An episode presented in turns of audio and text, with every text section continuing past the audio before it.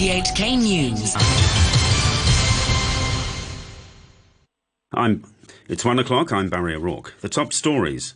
The housing chief says modular construction, as seen in quarantine facilities, could speed up the delivery of public flats. There's a warning that a growing number of children are being admitted to hospital with COVID, and the price of grain on global markets slides to its lowest level since the start of the war in Ukraine as an export deal is struck. Housing Chief Winnie Ho says the authorities plan to deploy modular integrated construction techniques similar to those used in building quarantine facilities as a way to speed up the delivery of public housing. Ms. Ho said the technique, in which building modules are made off site before being installed, could accelerate the supply of public rental flats. The minister said how the technique would be used would vary depending on the construction site and it would not be suitable for everywhere. It has some site restrictions and logistical requirements. If the sites are too small and too congested, or if the site is on a, on a slope or uh, in front of a very narrow road, uh, there are restrictions and constraints. So, um, to make use of the greatest benefit of this method, we have to choose sites that are substantially uh, larger sites and there are substantially more units that have this uh, repetition. An assistant professor in paediatrics says a growing number of children are being admitted to hospital after contracting COVID. Mike Kwan of the University of Hong Kong told a radio program that hospital beds are in short supply and he called on parents to get their children vaccinated. Meanwhile, a government COVID advisor, Lau Yu Lung, says indicators show that the current wave is on an upward trend and the disease can't yet be considered endemic in Hong Kong. HKU's reproduction rate for the virus was 1.7 a few days ago. As Dr. Choi Shuk Kwan from the Centre for Health Protection said, it's possible that the tally will double in around two weeks. It may be six or 7,000 in August. Whether it will peak at 10,000 cases a day or a bit more and then go down will depend on the people and the government price of wheat on global markets has fallen to its lowest levels since Russia attacked Ukraine in February. Both countries signed a deal yesterday to resume grain exports from Black Sea ports, which have been blockaded for months by Russia. Ukraine's President Volodymyr Zelensky said shipments could help prevent what he called a global food catastrophe. Alexei Goncharenko is a member of parliament for the Ukrainian port of Odessa.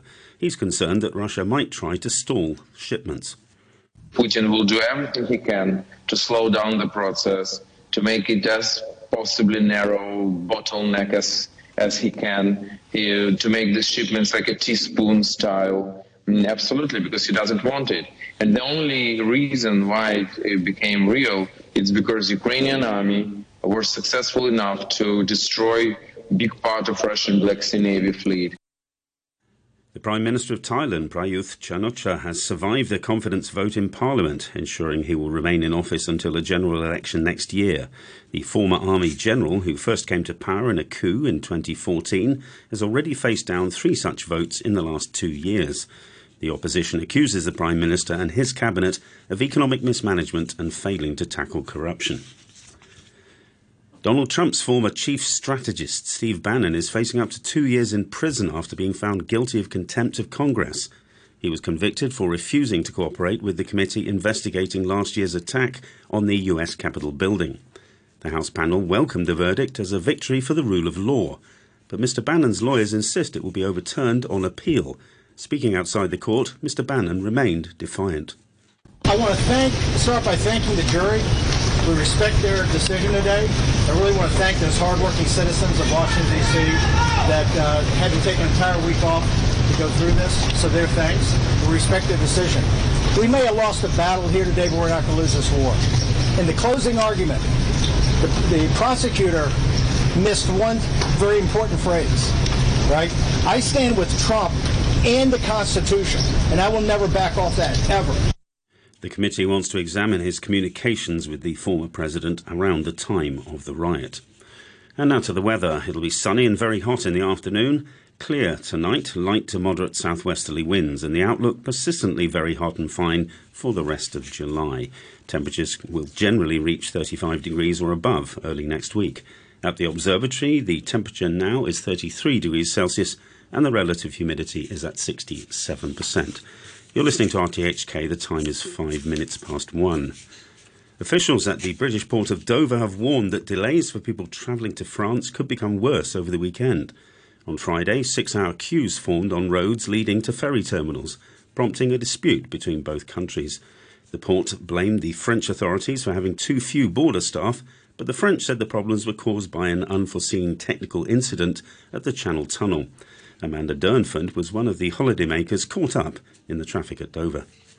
This was supposed to be a one hour car journey from Sevenoaks in Kent. Um, and it's just been seven, nearly seven hours now, and we're still not checked in. We completely missed our 9:30 ferry. I was able to get out the car with my girls, and we got to the shops to get some food because we didn't bring that much food with us because we thought we were going to be having lunch in France.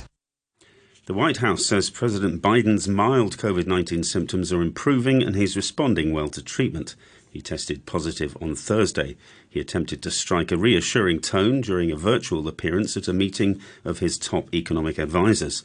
The White House COVID 19 coordinator, Dr. Ashish Jha, gave reporters an update on the president's health. All of his vitals, including his temperature, I would argue, but all of his vitals have always been in the normal range. His heart rate, his blood pressure, his oxygen level, and his temperature. Um, the 99.4 was the highest temperature he's had in the last well, 24 hours, but I would say since his diagnosis. But he's had normal uh, vital signs throughout the entire course of the disease. NASA's new James Webb Space Telescope has revealed that there were 10 times more spiral galaxies like our own Milky Way in the early universe than previously thought. The world's most powerful telescope collects invisible infrared data that has made visible galaxies that existed soon after the Big Bang. Professor Christopher Conselice is an astronomer at Manchester University in England. It's going to really tell us things that we can only have dreamt about before. Things about how galaxies formed in the early universe, about the first stars, about how basically all the structure in the universe came to be in a way that we really cannot do with any telescope or even approach the ability to do with any telescope which now exists. To sport, and in Hong Kong's rugby union, players are making final preparations for one of the biggest games in their history. The SAR's team take on Tonga in Australia's Sunshine Coast this afternoon for a place in next year's World Cup. The Tongans come into the match as strong favourites, but the losers will have a final opportunity to make it to the showpiece in France in a four way qualifier in December. At the World Athletics Championships in the United States, the American Sydney McLaughlin has smashed her own world record in the women's 400 metre hurdles. She surged clear of the rest of the field to take gold in 50.68 seconds. The BBC's Alex Capstick has the details from Oregon. The first world record of these championships set by Sydney McLaughlin, the flying American, who shattered the previous best set by her in the same stadium at the US trials just last month. It was a staggering performance. None of her rivals were even close. Not only is she the fastest woman in 400 metre hurdle history, but the first to dip under the 51 second barrier. It wasn't long ago people were saying that was impossible. At only 22 years old, Sydney McLaughlin now holds track and field's holy trinity of Olympic gold, the world title, and the world record. An impressive list of accolades for someone so young.